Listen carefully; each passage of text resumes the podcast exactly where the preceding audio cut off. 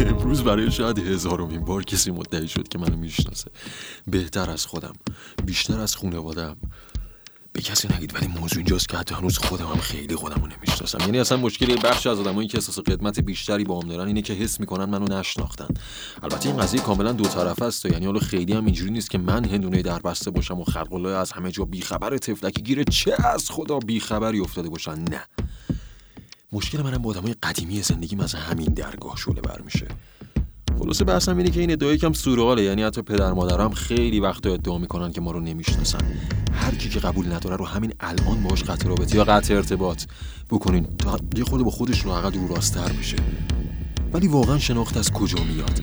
از سفر از رفاقت همزیستی زیر یه سقف بعد غذایی که با هم می‌خوریم یا اونی که بینمون پاره به نظر من هیچ کدوم. تا جایی که من می‌دونم از اکثر اینا بیشتر خاطراتی به وجود میاد که بسته به موقعیت می‌تونه خفه کننده یا شاید بی اهمیت باشه.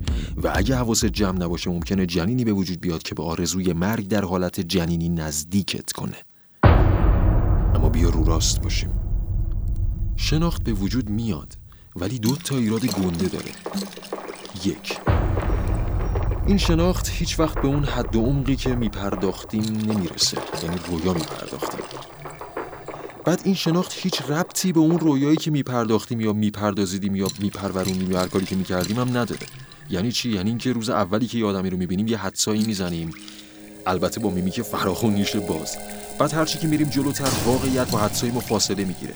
بعد میمی که فراخ گره می‌خوره لب و که نیشه باز ساخته بود آویزون میشه. بعد میگیم نشناختم. مغلط گرا راه فرار می‌ذارن. درست نشناختن. یا شناختشون کامل نشد. تا حالا با این نیت که مردم رو نگاه کنی از خونه بیرون رفتی؟ که بشناسیشون. این یکی از تمرینه من برای بازیگری بود. تمرین خیلی های دیگه هم بوده حتی آقاتون مارلون برای بازیگری خیلی تمرین خوبی بود ولی برای روح و روانم نه اوکی. هر کسی که چیزی به درد بخوری راجع به شناخت داره برام بفرسته حالا یا میخونمش یا میگم بیاین بخونیدش یا یه کاریش می‌کنیم بالاخره